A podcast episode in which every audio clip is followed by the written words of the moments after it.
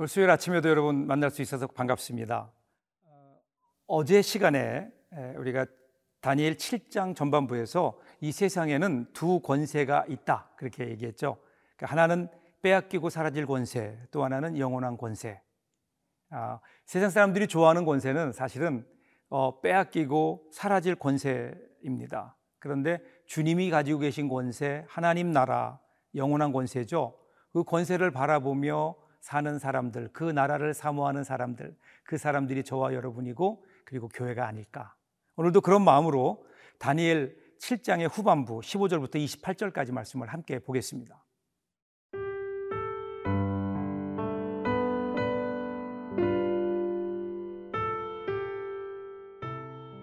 다니엘 7장 15절에서 28절 말씀입니다. 나 다니엘이 중심에 근심하며 내 머릿속의 환상이 나를 번민하게 한지라.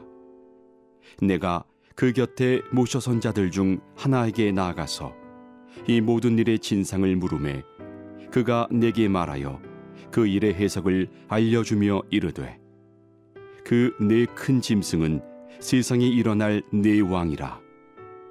지극히 높으신 이의 성도들이 나라를 얻으리니 그 누림이 영원하고 영원하고 영원하리라. 이에 내가 넷째 짐승에 관하여 확실히 알고자 하였으니 곧 그것은 모든 짐승과 달라서 심히 무섭더라. 그 이는 쇠요, 그 발톱은 노시니 먹고 부서뜨리고 나머지는 발로 밟았으며, 또 그것의 머리에는 10뿔이 있고 그 외에 또 다른 뿔이 나오매 새 뿔이 그 앞에서 빠졌으며 그 뿔에는 눈도 있고 큰 말을 하는 입도 있고 그 모양이 그의 동류보다 커 보이더라.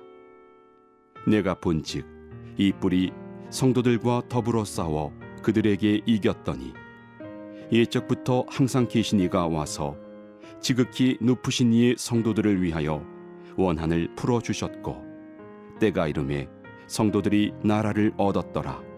모신 자가 이처럼 이르되 넷째 짐승은 곧 땅의 넷째 나라인데 이는 다른 나라들과는 달라서 온 천하를 삼키고 밟아 부서뜨릴 것이며 그 10뿔은 그 나라에서 일어날 10왕이요 그 후에 또 하나가 일어나리니 그는 먼저 있던 자들과 다르고 또 새 왕을 복종시킬 것이며 그가 장차 지극히 높으신 이를 말로 대적하며 또 지극히 높으신 이의 성도를 괴롭게 할 것이며 그가 또 때와 법을 고치고자 할 것이며 성도들은 그의 손에 붙임바되어 한 때와 두 때와 반 때를 지내리라.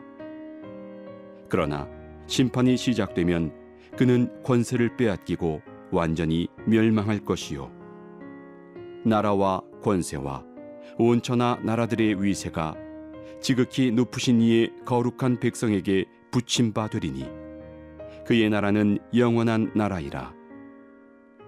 모든 권세 있는 자들이 다 그를 섬기며 복종하리라. 그 말이 이에 그친지라. 나 다니엘은 중심에 번민하였으며 내 얼굴빛이 변하였으나 내가 이 일을 마음에 간직하였느니라. 오늘 다니엘 7장 15절부터 보시면요, 그 전에 다니엘이 환상을 보지요.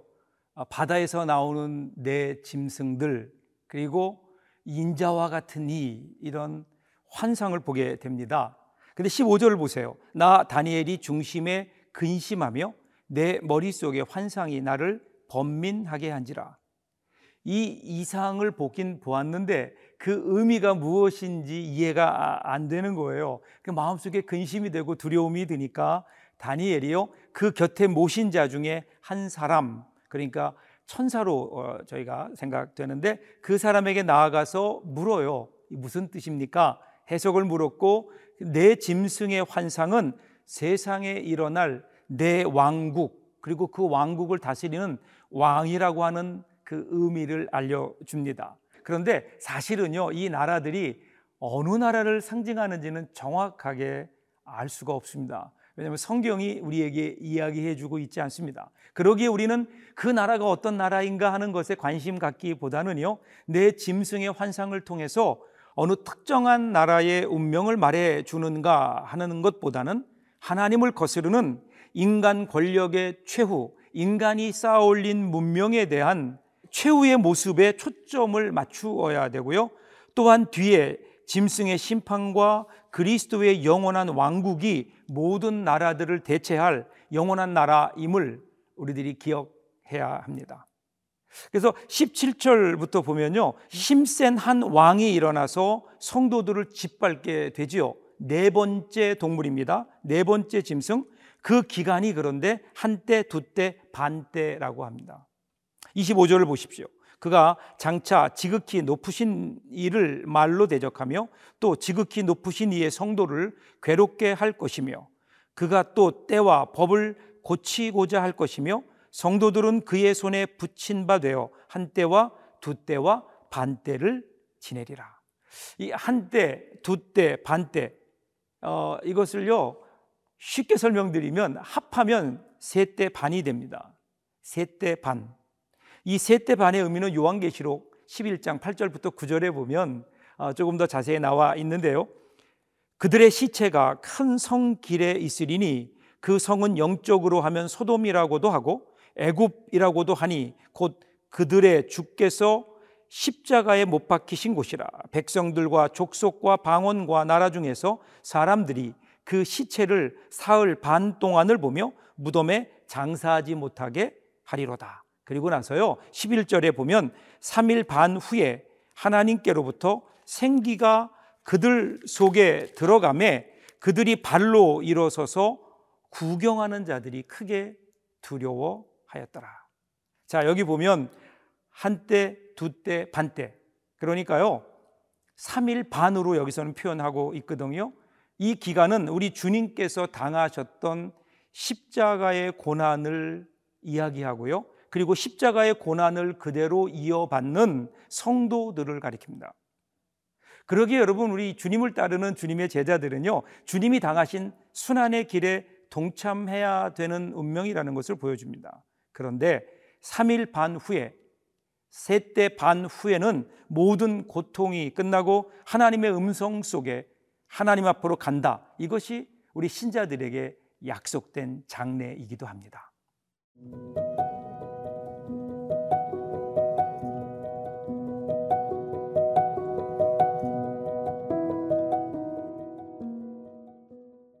사람들은요, 성경을 읽으면서 숫자에 관심이 많습니다. 한때, 두때, 그리고 반때. 그러면 하나는 뭐고 둘은 뭘고 반은 뭘까? 근데 여러분, 그거보다 더 중요한 게 있어요. 그것은 때입니다. 때. 그러니까 악에 대한 모든 심판의 역사, 아니 어쩌면 하나님이 이 땅을 이끌어 가시는 하나님의 역사의 방법을 보면 때가 중요합니다. 하나님의 섭리 가운데 정해진 때가 있다. 하나님의 성도들을 박해하는 지상에서의 악한 통치자의 권력 분명히 있죠. 그런데 그 때는 한정되어 있다. 한때, 두때, 반때. 그래서 결국 끝내는 그 결말을 보게 되는 거예요. 멸망하게 되는 겁니다. 이를 이루시는 분이 바로 하나님이시라는 거죠. 그래서 비록 우리가 삶을 살면서 도저히 무너지지 않을 것 같았던 그러한 악의 세력들도 때가 되면 무너지게 되는 겁니다. 그 세력이 강하기 때문에 불합리한 그리고 혹독한 시련들이 우리에게 있을 수 있지만, 그런데 그 기간이 아무리 길어 보아도 한때, 두때, 반때라는 이 표현, 이것이 여러분 우리에게 소망을 주지 않을까요? 우리가 살면서 어려운 일이고 고난이 있지만 그 고난에는 때가 있습니다. 고난이 지나가면요 하나님의 은혜의 때가 오는 겁니다. 오늘 본문 26절 27절도 보세요. 심판이 시작되니까 어떤 일이 일어나나요? 세상 권세는 빼앗기고 천하 열국이 하나님의 백성에게 붙임바 된다, 이렇게 이야기합니다. 이것이 여러분 우리의 미래이고 우리의 소망입니다. 우리는 이것을 분명히 믿고 그 믿음으로 이 세상을 살아가야죠. 세상이 아무리 좋아 보여도요, 이 세상은 심판받을 운명 속에 있습니다. 영원히 남는 것은 십자가의 길이고 그 십자가로 이루어진 하나님의 나라이고 우리가 사모하는 그 하나님 나라입니다. 그렇기 때문에 우리는 이 땅을 살아가지만 우리는 이곳에서 영원히 살아야 될 여기에 속한 사람이 아니라 하늘나라에 속한 자로서 이곳이 영원하지 않음은, 그리고 이곳이 심판의 장소임을 우리는 기억하며 살아야 됩니다. 그러므로 오직 영원한 나라는 우리 예수 그리스도께서 십자가로 이루신 그 나라, 하나님의 나라. 이 세상 사람들이 보기에는 미련하고 어리석어 보이지만 그 안에 영생이 있고 그 안에 영광이 감추어져 있는, 사랑하는 여러분, 우리는 이 두 나라를 살고 있습니다. 이 땅에 살면서 물론 이 땅에서 우리들이 지켜야 될 법도 우리들이 해야 될 의무 충실히 감당해야죠. 그럼에도 불구하고 우리는 이 땅에 영원히 살 사람들이 아닙니다. 때가 되면 우리 주님 오시면 영원한 하나님 나라의 주인공으로 살아야 할 우리의 모습을 바라보며 오늘 이 땅을 성실하게 그러나 하늘을 바라보며 말씀을 따라 소망을 가지고 살아가는 그런 저와 여러분들 될 수 있기를 바랍니다.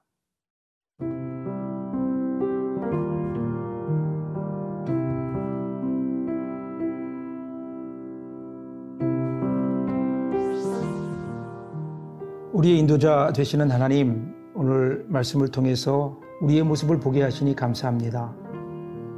하나님의 형상으로 창조된 인간의 모습이 사탄의 유혹에 넘어가서 약육강식, 적자 생존과 같은 짐승의 모습으로 변해버렸습니다.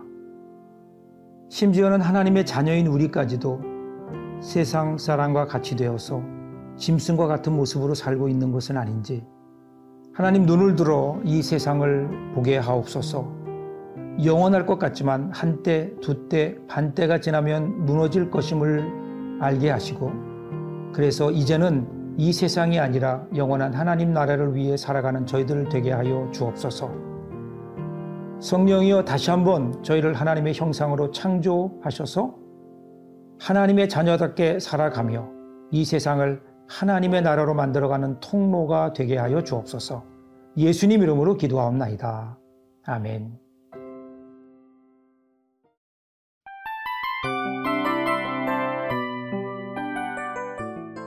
이 프로그램은 청취자 여러분의 소중한 후원으로 제작됩니다.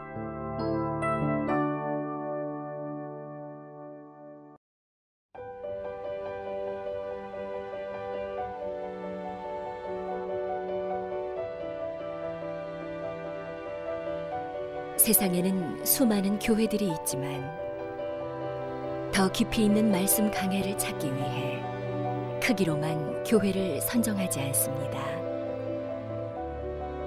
보다 좋은 영적 콘텐츠를 더 많이 나누기 위해 방송비를 받지 않습니다.